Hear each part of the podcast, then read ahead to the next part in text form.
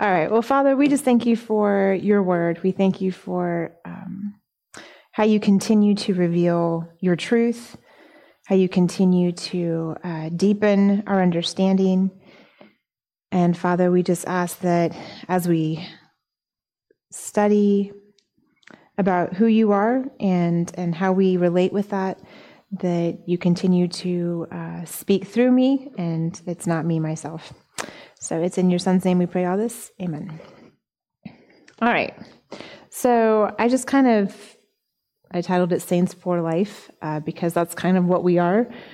Um, not kind of, that is what we are. I hope so. um, so this is an encouragement to the saints of the sons of the Most High.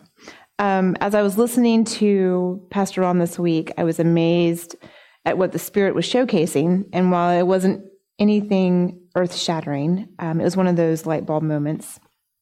So I'm going to take you on that journey. Um, he was speaking of the Spirit of God and how it interacts with the Spirit within us. So today I'm just going to share what I found out after I dug into the Word about these different aspects of how we as saints function in our roles as sons of God. So if your study showed you some new things, feel free to interject. Uh, in the Old Testament, the Spirit of God is stated as the Ruach of Elohim. Uh, it's also, so we translate that as the breath or wind of God's heart. So this conjures up in my head some visions of God breathing uh, his Spirit upon an individual. Um, but if we look at the Word, his Spirit would fill certain individuals, and we're going to look at a few of those. So um, Joseph is the first one uh, who was made second in command over Egypt. And so in Genesis forty-one, thirty-eight through thirty-nine, it says, "And Pharaoh said unto his servants, Can we find a one as this, or such a one as this, a man in whom the Spirit of God is? And Pharaoh said unto Joseph, Forasmuch as God has showed thee, thee all this, there is none so discreet and wise as thou art."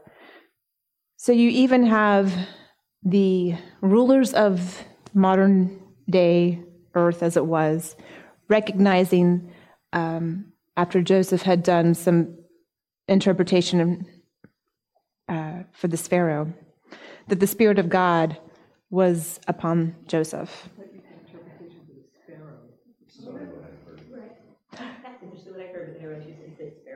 This Pharaoh, not Sparrow.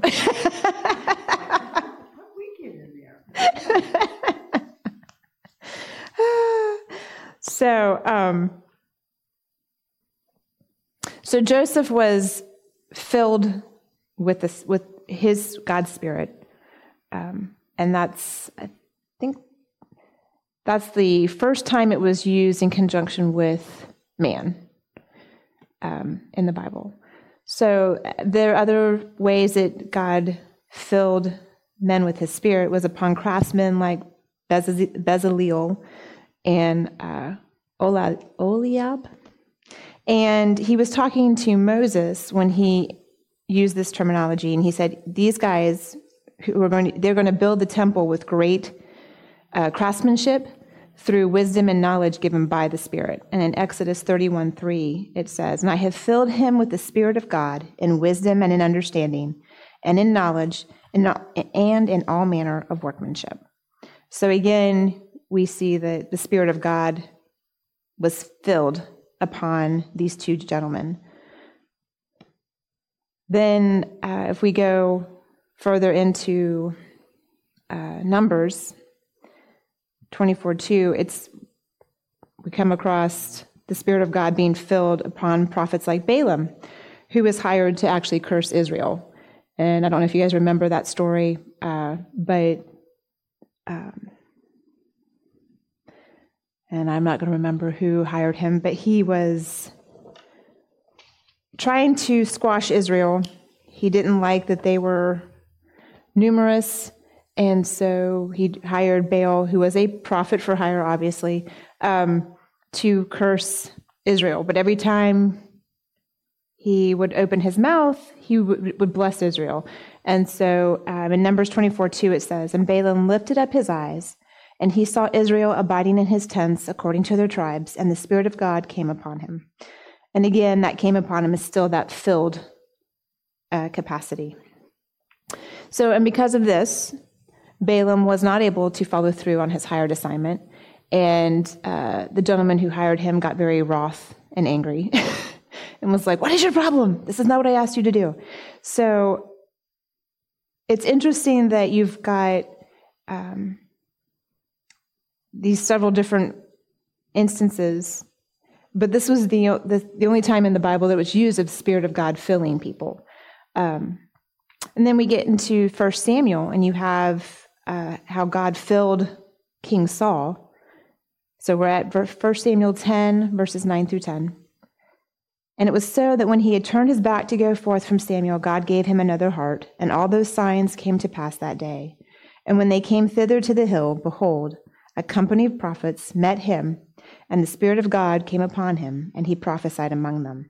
So again, the came upon him is that filling um, that was given to, to Saul.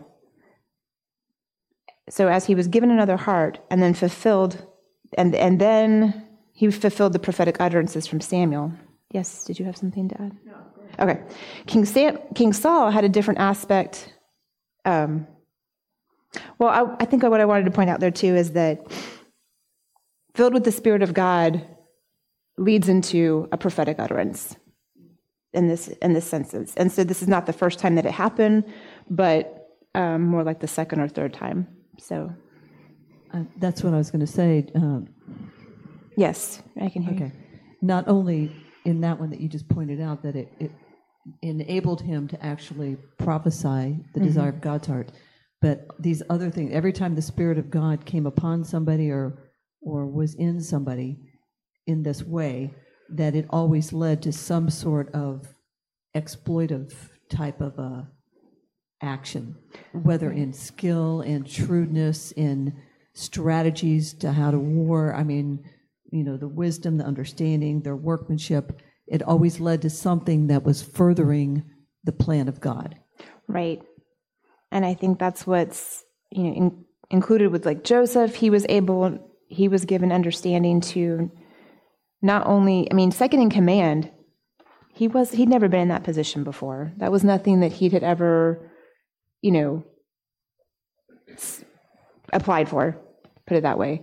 And yet, because of his ability to submit to the Father, the Father and, you know, and gave him wisdom and understanding and how to help basically save Israel is what ended up happening. Yeah, save the sons. Yeah, save the and sons. He paved the way for the sons to be able to come through the drought and survive when everyone else was dying. Right. You know, and while it ended up in kind of an interesting situation, still that all was part of of preparing the people for what he was leading them into.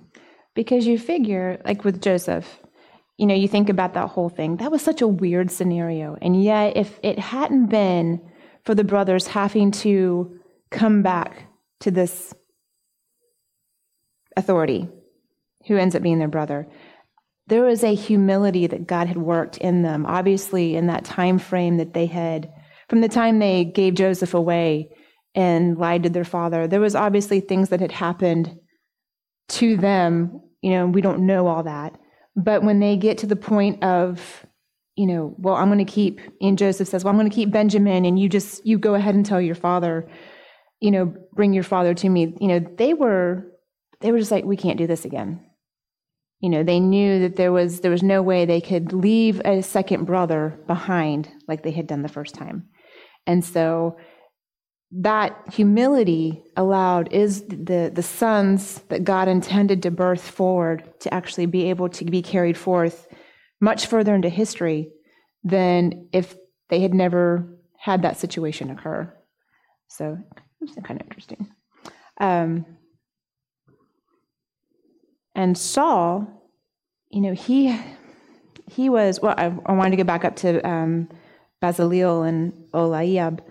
They um they were really the two masterminds, so to speak, obviously in correlation with God, that created the temple. So everything in it that was um, from, you know, the altars to the show, table of showbread um, to the Ark of the Covenant, even the, you know, the coverings and everything, they were the they were integral in creating those pieces of furniture that are, um, you know, we haven't personally seen, but you read in the Bible and you're just like, that is intricate. Like,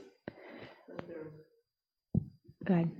But they're types of what is in heaven. We right. have seen that. Yes, yes. And, but to be able to see it and then recreate it, I mean, that was, they had to have that vision given to them from God, because there's no other way you could have had that. Um, so back to King Saul, um, you know, he was given that other heart. He was able to prophesy, and God used him a lot in that ability, in that venue of prophetic utterance. Um, we're not told what they prophesied, but as being the first king of a nation, um, I imagine it was something that was to move them forward in grace so that they continued to be that nation that God uh, was molding after his heart. Um, but he also had a different aspect of the Spirit of God in that later, uh, in his reign. And you have where instead of being filled with the Spirit, the Spirit actually broke upon him. Um, and Saul prophesied despite what his flesh had set out to do. So you can see examples of this in First Samuel eighteen, verses eight through ten. It says, "And Saul was very wroth, and the saying displeased him, and he said," well, let me, before we get there, let me, this is when they just come back from war, and the women came out, and they were like, "Oh, Saul has slayed his thousands, but David has slayed his ten thousands," and that rubbed him the wrong way. Um, and so here we are. So back to verse eight. "And he said, they have ascribed unto David ten thousands, and to me they have ascribed but thousands. And what can he have more but the kingdom? And Saul eyed David from that day forward. And it came to pass on the morrow that the evil spirit from God came upon Saul, and he prophesied in the midst of the house. And David played with his hand, as at other times. And there was a javelin in Saul's hand." So that evil spirit is really the Ra'ah breath, which means that uh, if we go back to what Ra'ah is, it's that ability to discern Tob from Ra. Um, so one that can discern be- I see it, between Tob and Ra. So this verse depicts the war that was pulling at Saul. His flesh was offended, but the Spirit of God was having him partner with what he needed to be released in the kingdom despite himself. Um, and I think that that's... It's encouraging in some aspects, because you can see that there is an ability to have victory over our own flesh when it comes to, obviously, we don't have to wait for the Spirit to break upon us. Um, but given one or the other, I'd rather be filled with God's Spirit than have him have to break out upon me so that I'm doing the right thing. Um, and then there's the instance where King Saul sent other men to apprehend David, and they ended up with the Spirit of God breaking in upon them and prophesying. So each time that you uh, look at this breaking upon, it really is God continuing his, in spite of this man that was, that the uh, nation demanded they have, he was going to use their words to further his kingdom. And because David had been anointed uh, in that capacity, he wasn't going to um, allow anything at that point to go forward but his his word and what he had planned already for what was to come. Um, so when it, word got back that they couldn't apprehend David because they were prophesying, uh, Saul was like, "That's it. I'm going down, and uh, I'm going to put my hands on him, and, and I'm going to apprehend him." And so in First Samuel nineteen, twenty-three through twenty-four, it says, "And he went thither to Noaiah and Ramah, and the Spirit of God was upon him also. And he went on and prophesied until he came to Noaiah and Ramah. And he stripped off his clothes also," this is Saul, "and prophesied before Samuel in like manner, and lay down naked all that day and all that night. Wherefore they say, Is Saul also among the prophets?" And so in an ab- absolute humili- humi- uh, in an absolute uh, action of humility, he was stripped down, you know, to just who he was, who God created him to be, and he was proskuneoed and and prophesying. And so again, the Spirit of God broke forth upon Saul. Aren't you glad this is like a spiritual thing we have to be now instead of a physical thing? I mean, seriously. Yeah. I mean, you know. I mean, that was the whole point of it, really, right. Because how else would you humble a king? You know, I guess he actually was representing what we all should be before the Lord when we prophesy. Right. We should all be that in that spirit of laying vulnerable, vulnerable and naked before the Father. And we've talked about that before, and that's really just a, a shedding of everything that we've, the walls that we put up, the, the hurts that we harbor, laying that all down and saying, you know what, Lord, you've placed me here to be prophetic. I only want to speak what is on your heart, and allowing that uh, vulnerability between you and the Father to be a partnership. And so, you know, before the Spirit of God was within people, this was, and you got to figure out, there was something within Saul that still um, operated with God, because there's, and not that God can't override people, but you figure there was some kind of aspect in him that still wanted to lead as God needed, but this jealousy over David was just, had just blinded him. And so in this aspect, God was like, nope, you know, this is what the, the prophetic word will go forth. It will continue. And uh, so he ended up joining them. Um, Makes me think what Pastor Rome was talking about the other day about envy, and how he likened it to Old Testament jealousy, and how it can, it can be either or. It can be in the natural, which is what Saul was was giving into. Mm-hmm. You know, it consumes you. You want something that's not yours to want. It shouldn't be yours to, to want. But in, in the spiritual, it's you're all solely focused on wanting what God wants and carrying that out. And if only Saul could have kept that in his sights rather than allowing his own desires to kind of rise up, he would have been a magnanimous king. Right.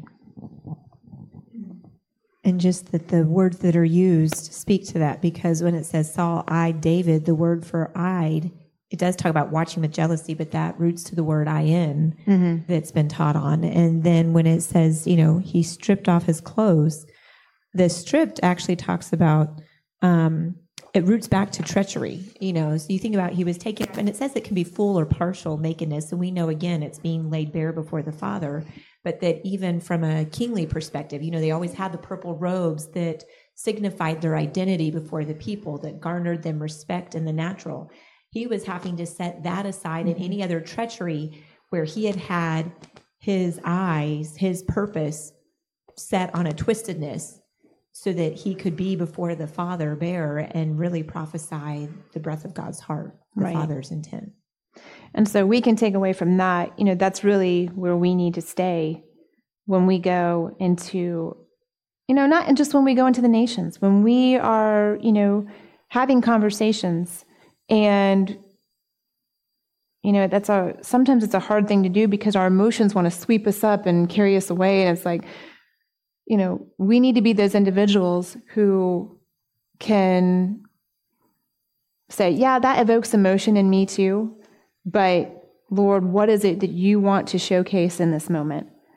And I think it's a, it's really a different way to connect with people, because rather than connecting with people emotionally um, or be, about a cause, it really is about redirecting people's perspective so that it's not still focused on the atrocity that was committed or the unfairness that was um seen or done, because we've got a lot of that going on right now. And it's so easy to be distracted by the craziness that you just makes you want to go, why? um, and so there really is a, a refining, I think, that God's wanting to do with the saints in general, is just to get to that point where, you know, even our conversations, well, you know, you can relate, but that doesn't mean we have to commiserate. And uh, it's still a work in progress, obviously. But I think that's that's where God's kind of showcasing, shining the light on us at this point of saying, yeah, what you're doing is is not that what you, we haven't been. Oh, it's, it's not that what we've been doing is not enough. But there's always we always want to be in that point of looking more like Jesus. And really, he, he wasn't pulled into the conversations of the day that were, you know, like the woman at the well, where it was like, you know, we worship here and they say we worship here. And, and he was like, yeah, but there's going to be a day where, you know, it doesn't matter where you are because there, you're going to be worshiping God in spirit and in truth. And so it was, re- it really just took the whole argument and deflated it and put it back into perspective of the kingdom reality. Um, that we're still wrapping our carnal minds around. Um, so if we go back to Second Chronicles twenty-four twenty, um, Zechariah, he was, this is a little different because he wasn't being broken upon and he wasn't being filled necessarily, but it was the Spirit of God wrapped around or clothed this son of a priest to deliver a warning to Israel. So it's, I imagine it's something like a mantle that was, uh, or something that engulfed, engulfed him. Um, so verse twenty says, "And the Spirit of God came upon Zechariah, the son of Jehoiada, the priest, which stood above the people and said unto them, Thus saith God, Why transgressed ye the commandments of the Lord, that ye cannot prosper? Because ye have forsaken the Lord, he hath also forsaken you." So this this whole backstory, um, we kind of talked about it a couple weeks ago, or maybe last week, um, was this Zechariah was talking to Joash. And Joash had been saved for, you know, when he, he came to power when he was very young. So he was eight, I think, when he took the throne. And he was, Zechariah's father raised Joash basically in the ways of, of God. And at this point, um, Jehoiada had died, and his son, Zechariah, came and said, you know, Joash, because that mindset was so prevalent to worship Baal, to, you know, run after the things of darkness. Um, you know, once that leader was taken out, there really, Joash really hadn't, you know, he was he wanted the things to be the way God wanted them until there wasn't that influence. And so all it made me think is, you know, there was, he wasn't continuing to surround himself with people who were pursuing the same thing. And so then the cares of the world came in, and he was like, well, this is how everybody else is doing it. And so um, when Zechariah came to him and said, gave this uh, warning, he was like, yeah, I don't like that warning either. And so he had him killed. Um, you know, again, though, Zechariah was, I don't think it was just a, a one-off. I really think God had a prophetic, again, he was giving a prophetic utterance. Uh, it, it set up a chain of events in history, but I don't think it was a, um, well, there goes another one. You know, I don't think that's how God looked at him. I think he was, you know, using him in that time frame to set forth events that would follow.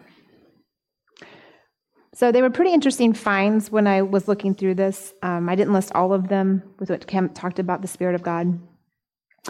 Um, but when you go, when we go to the time of Christ, we find here that the Spirit of God is translated as the pneuma of Theos.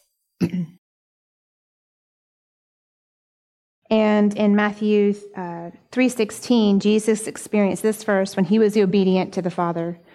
And it says, "And Jesus, when he was baptized, went up straightway out of the water, and lo, the heavens were opened unto him, and he saw the Spirit of God descending like a dove and lighting upon him." So the Spirit of God descending like a dove. Um, again, this was more of a, a you know, there were people who saw it, so it was a physical manifestation. Um,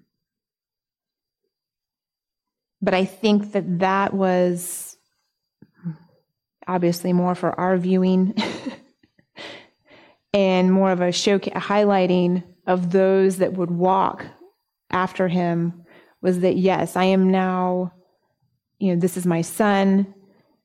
This is who, um, this is how you need to, to focus and how I'm going to move forward from here. I, and I think it might be a little more than that too. I know we we know that Jesus was God, but on right. earth he was also man and had to go through everything that we did. And so in this case, when you look at that word lighting, it means that the Spirit of God found a place within him. In other words, he had an opening that welcomed the Spirit of God, because not everybody does. True. And it found a place where it could influence him.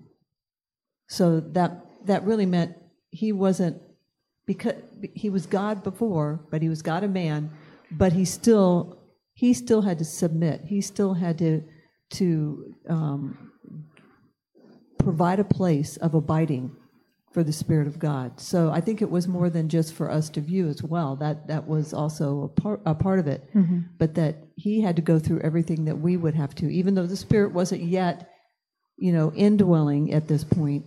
It he still had to welcome the Spirit into his life and let it influence every every decision that he made. Which made me think about, um, you know, Pastor Ron talked about that travailing and how, you know, the Spirit comes upon, you know, well, you can feel when it's not just you praying or your Spirit praying, but it's actually God praying through you. And, you know, our mind's always trying to get us to abort that and, you know, focus on something else. But you can, the it intensive, you're like your prayer language intensifies, and there's a, um, like it comes really from your ma'ah, like you can feel the difference. And I think that that's, I was like, you know, maybe that's what God's really trying to get us to cognitively go, oh, okay, this is what that is. Because I think that's the, when, you know, Jesus allowed that place of abiding within him, that ability to to say, yes, really, I only want what you want. I'm only here. If this is the start of the ministry, then let's go do what you have set out for me to do while I'm here. And I think as we move forward, I think there's going to be that capacity that God's going to uh, open up within each of us to be able to, um, because I think that's what it was that was that healing. I think that's what the key was for, you know, being able to look into a crowd and go, you know what, you've been earmarked to uh, be a son, to be part of God's kingdom in establishing something here. And so then they were healed. And it wasn't just physical physical healing as we know, but it was like they were no longer stuck, but they were able to actually move freely in the Spirit and be who God had created them to be from the beginning. And I think that that's going to kind of be more of something that we have more interactions with. My thought process is, as I was listening, I've been listening to all this, but um, back to the teaching. Um, in Romans eight and nine, we have Paul talking in, to us about the Spirit of God that now dwells within us. And he says, but ye are not in the flesh, but in the Spirit. And if so be that the Spirit of God dwell in you. Now, if any man have not the Spirit of Christ, he is none of his. And so we notice that we no longer need to have the Spirit of God move upon us as our spiritual fathers did. For now we can function as sons of God who harbor the Spirit of God within. We get the privilege to operate and view what's going on around us with eyes that belial what we can see physically.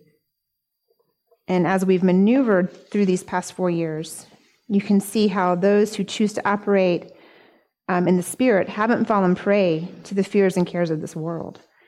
And that's not to say we haven't battled our way through the circumstances, because we've had to overcome to walk victorious. And um, I found what Pastor Ron said kind of resonated. He's like, you know, Jesus is not up there interceding so that everything becomes smooth. He's interceding so that we can overcome, and in that victory, realize that there is a, you know, there's a strength that we've now gained. There's a skill that we've now commanded. And so the next thing that we encounter is a way for us to overcome with greater skill and accuracy. But you don't get that from just having someone tell you or show you, you know, we have to do. And so it's a very hands-on walk that we have. Um, I think that little word "in" is really important too, because if you, but you are not in the flesh, but in the spirit, mm-hmm. because it really talks about being positionally fixed. You are not positionally, we are not positionally fixed in the flesh. Right. We are positionally fixed in the spirit. That is our destiny. That is what we've been ordained for. That is the stance we choose to take. And even those words, if so be that the Spirit of God dwell in you, that if so be talks about um, an abundance or a thoroughness of the Spirit of God that dwells in us. So, I mean, there is, he, he has given us every bit of what we need in the Spirit to stay in that position and to function and to move and to move forward in grace. And that's really what helps us echo the Spirit of Christ, the Spirit of sons. Right. The Spirit of the Anointed. And that really is a, a dynamic mind shift, because um, sometimes I think our, our tendency, our default, is to look at things from a, a, a position of lack. And whether that's because of how we were brought up, or, you know, the church we sat in, or um, just our own carnal way that we think about life, um, to realize that we really have been set on a course. When, you know, when we said yes to sonship, when we said yes to this walk of intercession, God provided everything that we were ever going to need. And so we don't ever come to a place that He's positioned us with um, with a deficiency. You know, we always have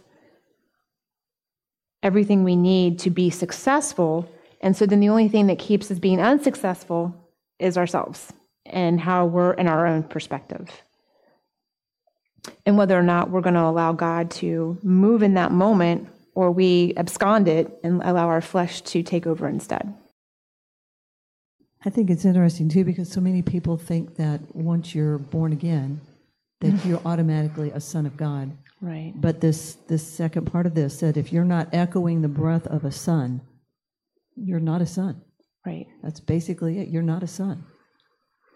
And I found it interesting because I did a side study on saints and realized that whether by design or just um,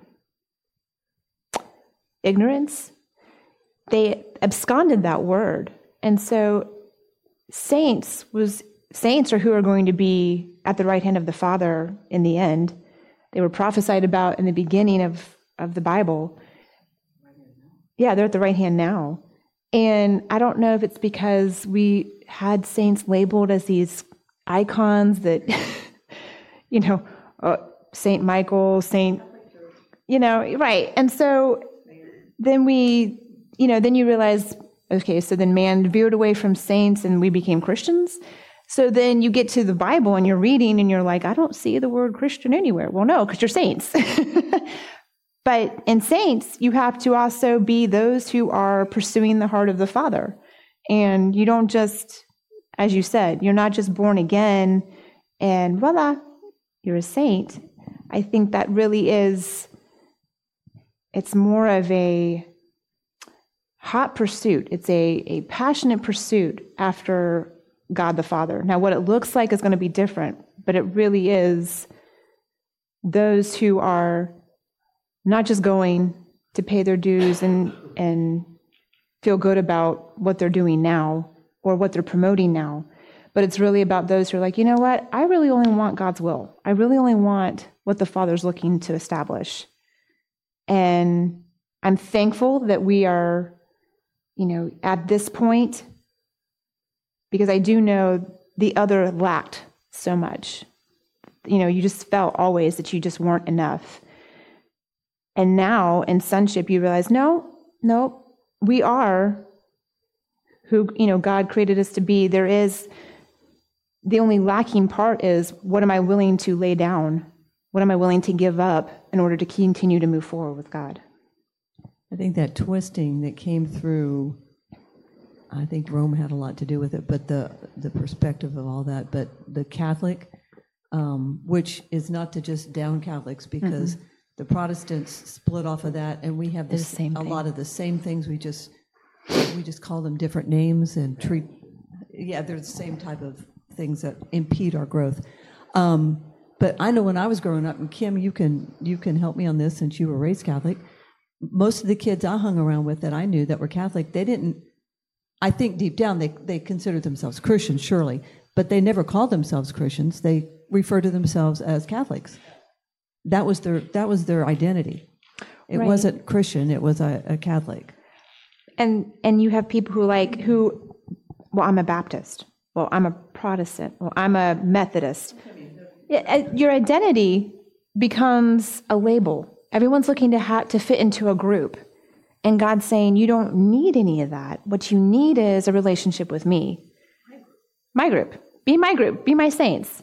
And so it always makes me think back to this book we had, and it was about these, uh, they call Wickham, Wiccans or something, and so they would all give each other stars or or hearts or circles.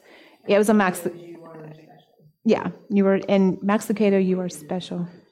Oh, uh, they were they were little, I guess, for lack of a better word, they were like wooden puppets, so to speak, but they were, anyway, wooden people. Um, and the whole point was, you know, they were judging each other about, well, you're you're special because you can do this, or you're not special because you don't have any stars on you.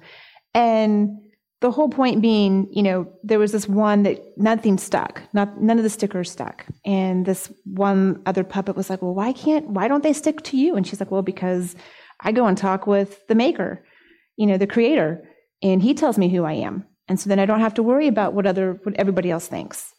And really, the reality is, you know, we put so much emphasis, whether we, you know, consciously do it or not, about how other people view us, what other people think, you know, is this going to offend some people? And the reality is, you know, as long as we are aligned with God's heart, people's reactions and responses are going to be what they will be. It really is, you know, as long as we're operating steadfastly in the Spirit, it's going to offend some people. You know, you're not going to have everyone like you because of your unpopular opinion or popular opinion. Um, but it's interesting in these in this time frame how that's becoming more of a in the natural. You've got more people standing up, going, "I'm I'm done kowtowing to what what we're allowed to say or what's okay to say." Um, but in the spiritual, I think it's even more prominent that, you know, we really make sure that what our actions and what we are doing and what we prioritize is really the first things first, you know, God first and what he's asking us to do.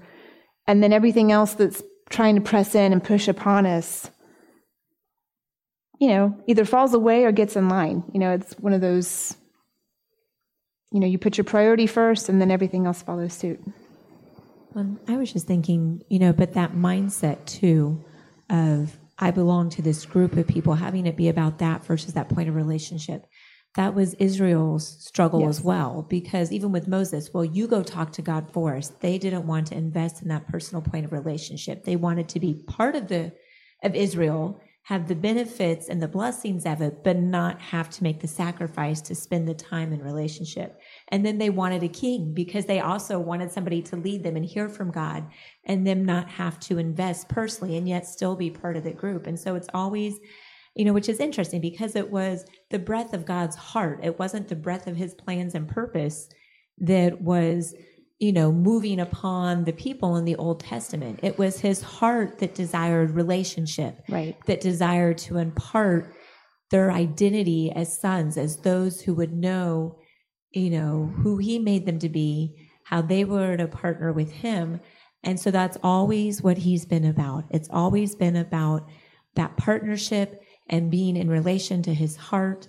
And that's what we're echoing. That's, and again, so the identity isn't in the people group, right? But there's definitely blessings on the people group because of, if you have the leadership or you have people in authority that are in commune with God, it's like there's going to be a natural point of blessing that trickles down because of that obedience. I mean, I think we've seen that in our nation, that even as saints who are established because of our, obedi- our obedience and our partnership with the Father for what he's doing, I firmly believe that's why Florida has been blessed, and that's why Texas, you know, and all these places where you have earthly rulers who do not have any form of relationship, and yet you're seeing there's still points of blessing because you have people established who are really partnering with the Father's intent. And not that it's about the physical blessing, but just that, you know, there is that. And so you have people that grab on to being part of that group, but there's no investment on their part for the relationship, for their identity, so that they can function in the same points of authority, which is what the Father always wants to give and the enemy wants to prevent. Right.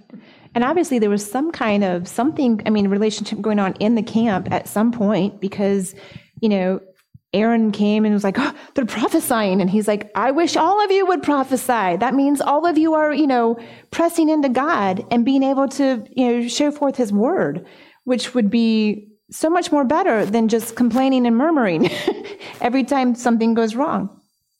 Yeah, I was just, I was just thinking about um, the teaching of Jesus. You're talking about people aren't going to like what you say all the time. And, and he was, he was t- teaching that blessed are ye when men shall hate you, mm-hmm. and when they shall separate you from their company, and shall reproach you, and cast out your name as evil for the Son of Man's sake.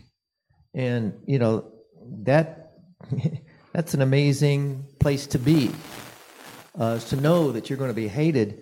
And in verse, just a few verses later on, he says, woe unto you when all men shall speak well of you, for so did their fathers to the false prophet. So, to be popular, to be accepted, is not a good thing. You know, we, we need to expect to be set apart and say, no, you're not one of us. Yay! Right. Thank you for noticing. And that's that Hagios. That's that that holy, that set apart, um, that we know he's done for us. Um, in Romans eight fourteen through seventeen, it says, for as many are led by the Spirit of God, they are the sons of God. For you have not received the spirit of bondage, bondage again to fear, but ye have received the spirit of adoption, whereby we cry, Abba, Father. The Spirit itself beareth witness with our spirit that we are the children of God, and if children, then heirs, heirs of God, and joint heirs with Christ, if so be that we suffer with him, that we may also be glorified together.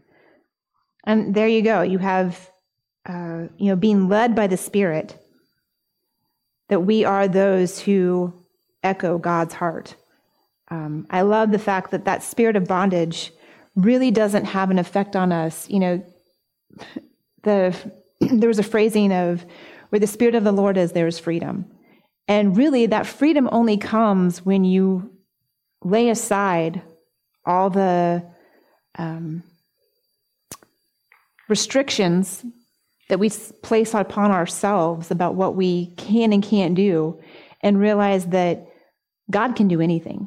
And because God can do anything, we are in that position where there really is, there is there's a freedom to move on his winds that before we didn't understand. We yearned for something like that, but we weren't, we didn't have the knowledge of what that looked like. And so it was just this, there's got to be more that burned within us, and we and we just didn't know. Um, the spirit of adoption was pretty cool. I, as I looked up, it, it really roots back to the tithemi of sons. So we have received the breath to tithe into our histemis as sons, knowing that the Father has placed us specifically in our terios to stake out his kingdom. That's a pretty sure footing of foundation for each of us, and we can call upon that intimacy of relationship as we move forward with him.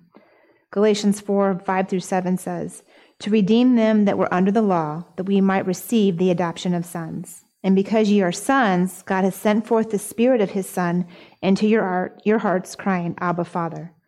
Wherefore thou art no more a servant, but a son. And if a son, then an heir of God through Christ." So again, we have that, that tithemi of being one who echoes his heart and those positions of uh, where he's placed us. We can, and that's what we're looking to cultivate in those around the world. Not just so that they, um, as Pastor Hahn was saying, not just so we have bigger numbers, because really, you go back to who the, the saints, there's only ten thousand of them that it talks about. So seven billion people, ten thousand, that's a really small number. Um, but what is really the the crux or the, the heart of it is knowing that for for those that we talk to, to catch that vision that, you know what, you have been called to be a son. What does that mean? That means that you are called to have that identity that supersedes anything you've known, that supersedes anything you've labeled yourself in the past. It's, uh, you know, you were called forth from the beginning of time. And because of that, God's opening his hand to you and saying, please partner with me and let's establish the kingdom, because the enemy has, you know, there's we, we're in a time of darkness. The gross darkness, I believe we're on the cusp of. I don't, I have no ability to even imagine what more it could look like.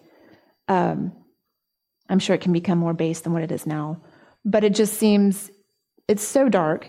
And you realize, you know, the enemy has absconded the earth. He's been allowed to do that. And now God's saying, the harvest is ripe. It is now my time for the sons to rise up, for them to establish themselves firmly. Not so that we can say, oh, look how big we are, but so that we can say, hey, we are all partnered for what God wants to establish in establishing his kingdom, what he's wanted from the beginning of time. And so things that have been lost because there wasn't a voice, because there, you know, he's always looking for those who will partner with him. You know, that really is the objective of the network. And I think that that's amazing because, you know, it really...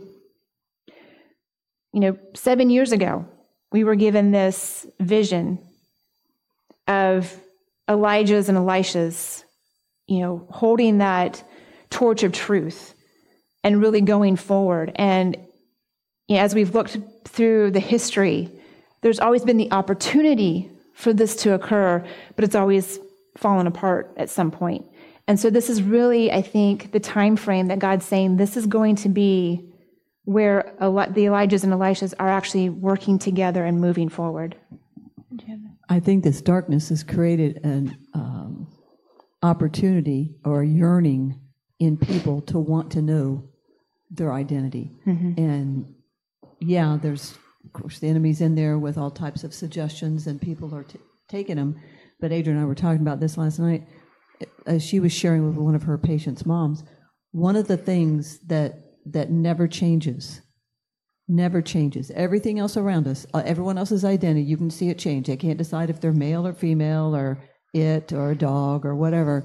But the one thing that never changes is a relationship with God, is is him in us and who he's called us to be. Right. And if, if you can begin to seek God and, and you know, this is this is what we're, this is the atmosphere we're in right now, people that are really yearning for who am I really, and for those that will turn, make themselves open to the possibilities of God, the one that created them, they're the ones that will be able to step into sonship. Right. So really this darkness is probably the one of the most fruitful, fruitful, fruitful. Well, I don't know where that word came from. Fertile and yeah, fertile and fruitful is fruitful, fruitful points of time that we've ever been in. in. I'm going to add that to my dictionary. Yes, we'll put that in line upon line. An apple fruitful.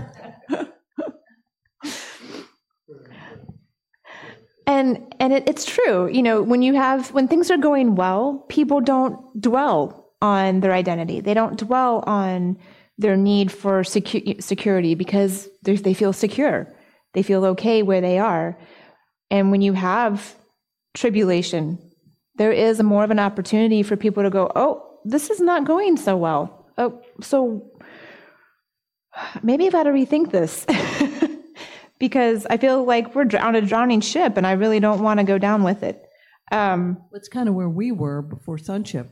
We can't, we knew there was more. We just didn't know what it was. We were searching in all kinds of different places and trying different things, you know, that the church, modern church world offered, and none of them were were satisfying.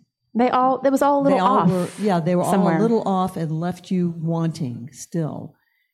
And which is a big difference from wanting more of him, right. Being full and hungry. Right. You never got, you never got full. Yeah. Well, you always anything. walked away scratching your head, going, "Did I? Do I fit in there?" But that, that was still the precursor right. of of stepping in, knowing there's got to be more. God surely had more in mind than this. Right. And right, he did. He did. He did.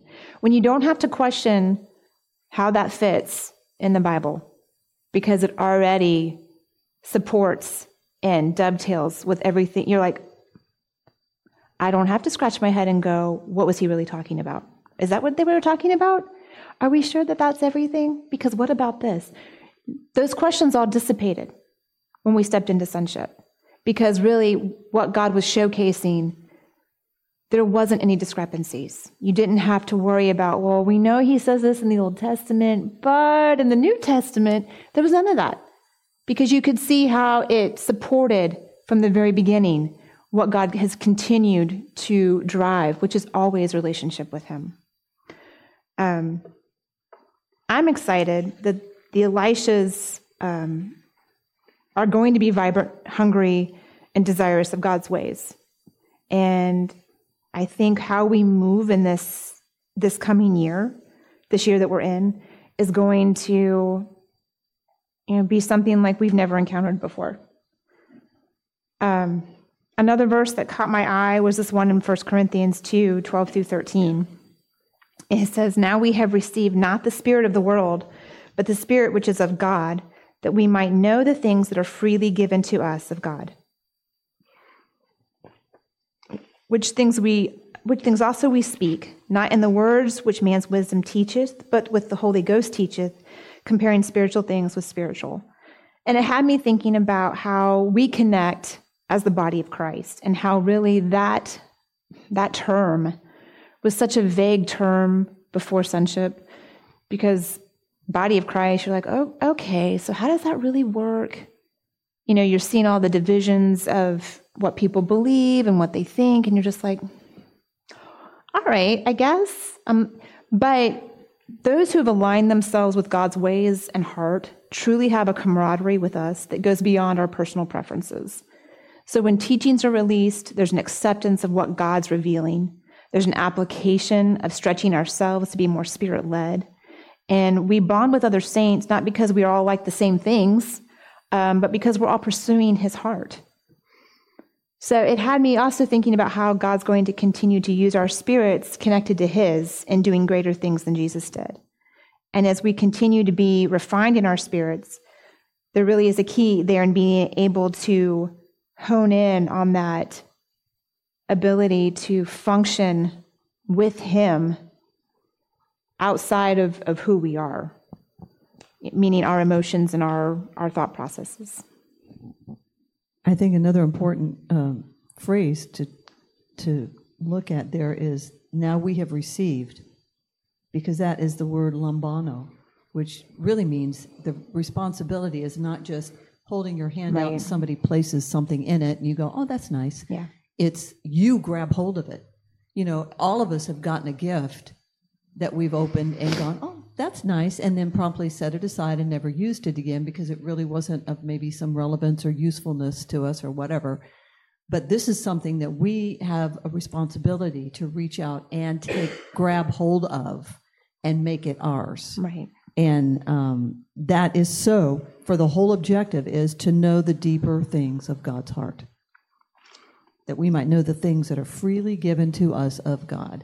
Right. Because, again, so many believers think it's just about, well, I'll just take that free gift and I won't do anything with it.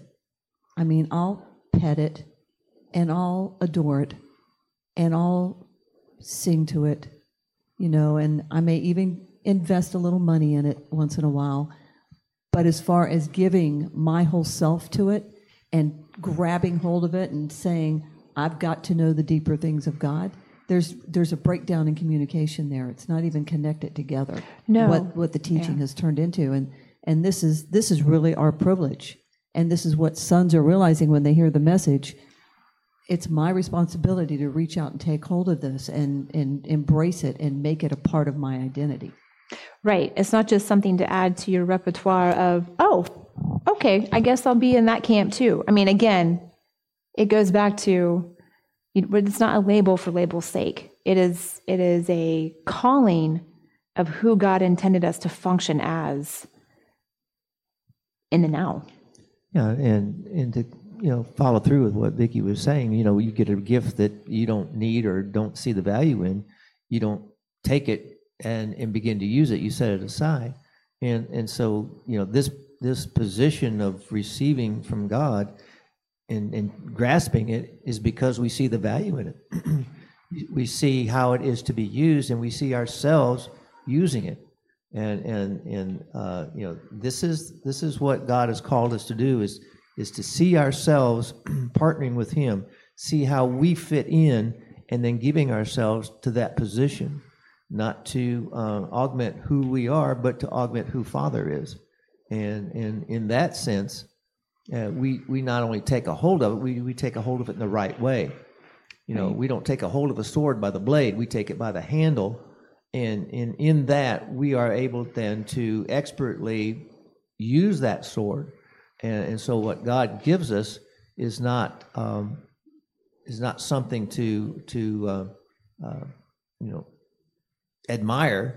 It is something that we are to incorporate in our daily Uh, walk with Him, and and this is this is something we see as valuable.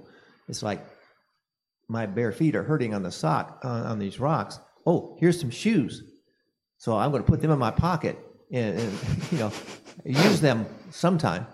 But this is saying, oh, I'm going to stick these on my feet right now so that I can move quicker and move better over these rocks, and my feet will be preserved. Right. I was just going to say, and in that, it's always a choice because the, you know, in Romans earlier on in like um, fifteen, it's talking about receiving the spirit. We have not received the spirit of bondage again to fear, you know, so you've got the same lambano there, but we've received the spirit of adoption, mm-hmm. you know, and bondage really being something you've subjected yourself to, but again, being anew. So meaning you were, so if you're not choosing to submit and partner with God, then that means you've chosen to submit and partner with fear. Right. Because, I mean, that's what that word fear is, terror, but really because anew means, well, you had already partnered with it, but now you've chosen to take hold of the things of the Father instead of taking hold of the other. But then it leaves you with a choice. You know, that empty-handed partnership is going to grasp something. And is it going to grasp the desire of the Father's heart, or is it going to grasp what the enemy would offer, which is fear and terror? And that's how, you know, it's interesting because we've seen it played out in our world real time in the last few years. What the enemy has to offer is fear, which is terror. Right. And that's how he controls people, through fear, fear of any number of things, fear of losing your fortunes, fear of losing control, fear of losing your life. I mean, fear of any number of things, but that's how the op- the enemy operates, which is why the love of the Father, His perfect love, pursuing His heart and His ways, cast out all fear. Right. Because you've taken hold of that point of partnership. And I think it's funny that we in general, don't like to think that we've chosen something. Like, we like to think, well, we're on the fence, or, well, I can, I don't have to be committed wholeheartedly. I mean, I still go to church and I still do the things. I just don't have to, you know, invest that way. And the reality is, the kingdom is a choice. You know, we, I try, you know, as a substitute teacher, I try and remind the kids just through little things on that I write on the board. You know, you have a choice. How your day goes today is your choice. You know, you can allow the circumstances to affect your attitude, or you can overcome those. And, but the reality is, you've chosen how you respond. You know, again, in the Spirit, we choose to either be fully invested, or if we don't choose to be fully invested, then you're not. You know, there's, which sounds like, well, no, duh. But I think we've, we we kind of like to make this gray matter where we just kind of, yeah, I'm just, I see the benefits, but I'm not sure I want to actually like jump in fully. And it's like, no, pursuing God, pursuing after his heart has to be fully functional, fully all in. Otherwise, you get tossed by anything else that comes your way. And as Adrian said, it's going to be some kind of fear. You may not label it that, but it's some kind of fear. And so that's how you operate, rather than operating out of that surety that you've got everything you need, because you will lack nothing pursuing God's heart. Um, I'm going to close real sc- with this last scripture um, because it talks about those things that his Spirit within us allows us to do. And it's Ezekiel thirty-six twenty-seven, and it says, "And I will put my Spirit within you and cause you to walk in my statutes, and you shall keep my judgments and do them." So the promises we have are those who are pursuing the first things first, are we walk in appointed places. So we're able to shemar, or guard, and bring forth his righteous judgment, so that the kingdom can be established, so that those who desire to be sons of the Most High can learn to function and go out establishing more sons. I think that's an amazing objective. Um, and we do this out of a cheerful heart, out of a pure heart. And I think that that is really that happy river, right, that we've been talking about, being able to stand in that, declare forth, not just good things, but to ateo, to really ask those things that are on God's heart that you know he's purposed and planned. And that's where we stand. So, Father, thank you for uh, revealing your your word so clearly, for continuing to uh, draw us to d- to go deeper into your heart and into uh, those gems that you want to uncover in your word. And it's in your Son's name we pray. Amen.